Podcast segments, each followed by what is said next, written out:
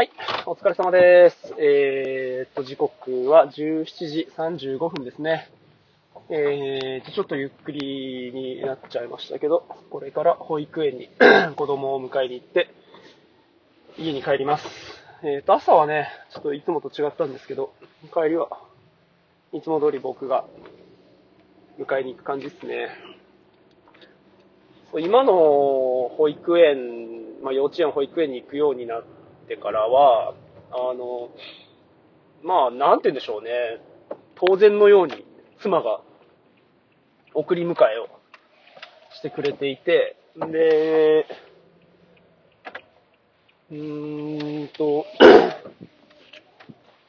早く家を出て遅く帰ってくるんですよね、妻の方が。で、僕が送り迎えすると、20分家を遅く出ることができて、妻に関しては、妻も20分、30分ぐらい遅く家を出ることができて、帰ってくるのも、1時間ぐらい早く帰ることができるんですよ。で、どっちが何がどういいかっていうと、僕が送り迎えをすると、行くまでの間に少し家のことができて、なおかつ僕が早く帰ってくるので、僕が晩ご飯を作ることができると。帰ってきたら、晩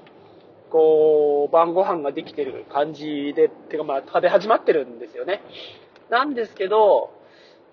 妻が送り迎えするとなると、早朝保育っていうのと、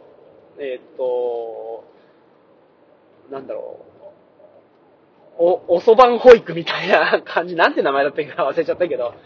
かかるんですよ。6時以降の保育料金が。で、ある程度無償化の対象になってたりはするんですけど、支払いがあったりとか、何せ、子供たちが家帰ってくるのが遅いんですよね。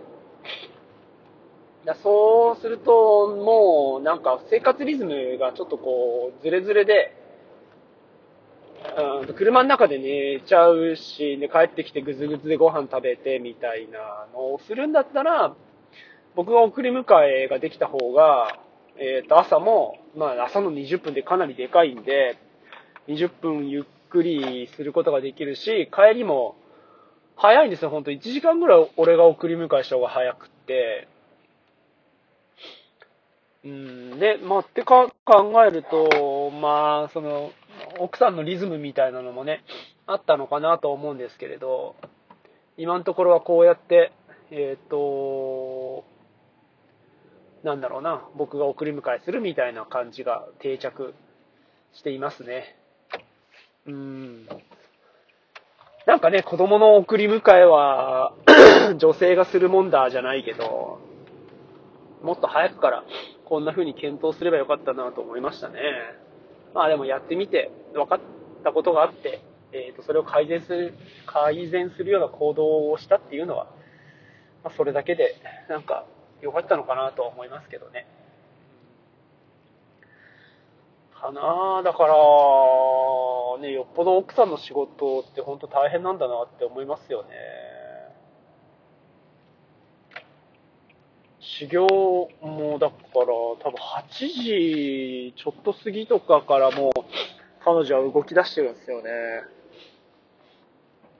僕は、8時20分。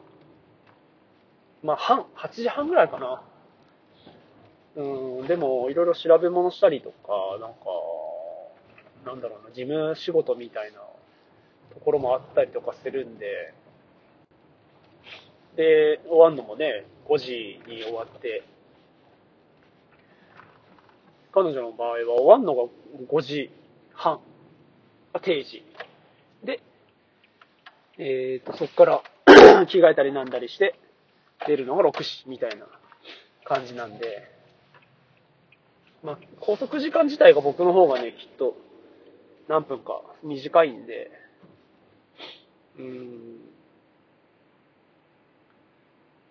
ですかね。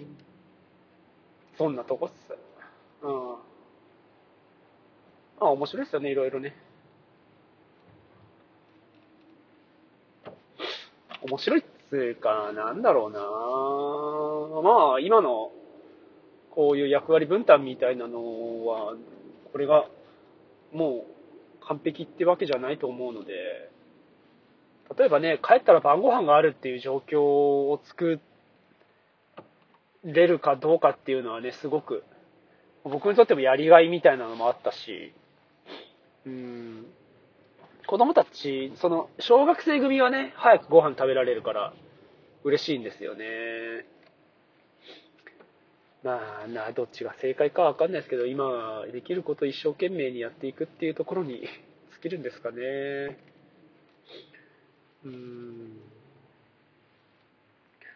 これはね、本当に、まあ、なんだろう、父親が料理する人でよかったなって思いますね。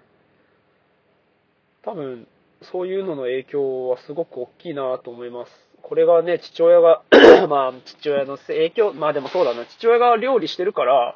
自然と、俺もやりたいなと思ったし、何かの時にやっぱり小さい頃留守番してる時があると、なんかこの話どっかでしたような気もするけど、カレーを作ってくれるんですよね。で、母親のカレーとはやっぱちょっと味が違うんですよ。とか、あとなんだろうな、炒め物とか、ラーメン。親父のラーメンは、なんかすごいちゃんと肉と野菜炒めが乗ってるラーメンなんですよ。母親の母ちゃんのは、なんかあんまりそう、まあ、そもそも即席ラーメンを母親そんなに食べなかったような気がするけど、そう、父親のなんかね、札幌一番みたいな、ああいうのは、すごい美味しかったんですよね。そういうのもあるから、そう、自分もね、料理したいなって思ったし、割と小さい頃からとか、抵抗感みたいなのもね、全然なかったから、そういう意味ではすごい、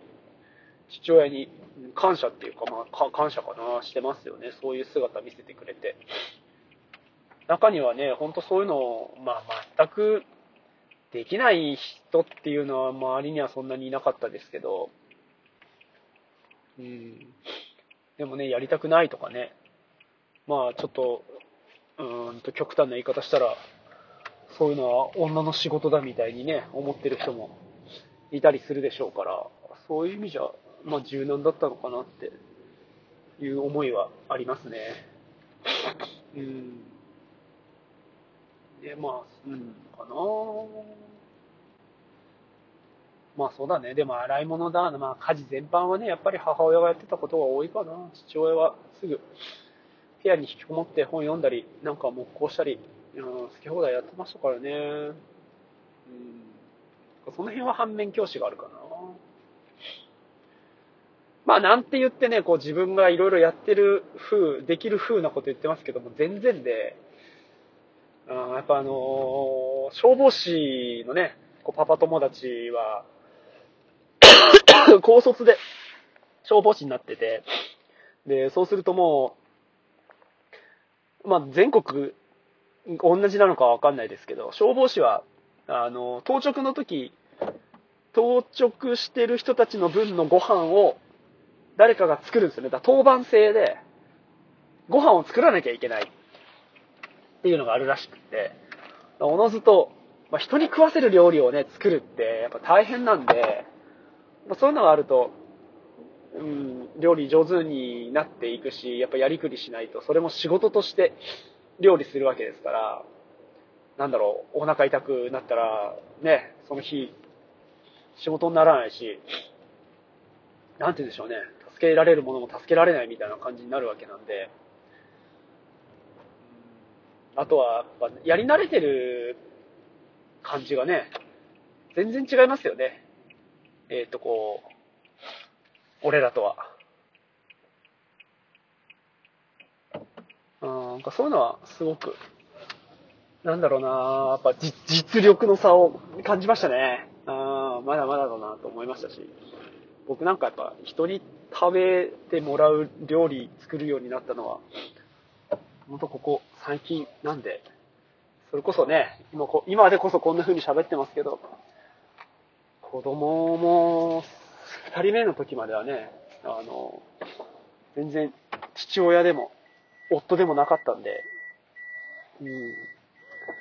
う意味ではなんかそうだな、偉そうなこと言っちゃいましたけど、まだまだ修行中ですって感じですね。はい。それじゃあ、なんかちょっとずれてるかな。着きましたので、今日もお疲れ様でした。今日は金曜日か。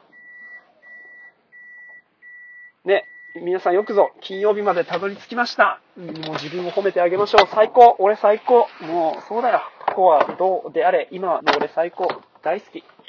て言いながら、はい。また明日も頑張りましょう。今日もありがとうございました。お疲れ様でした。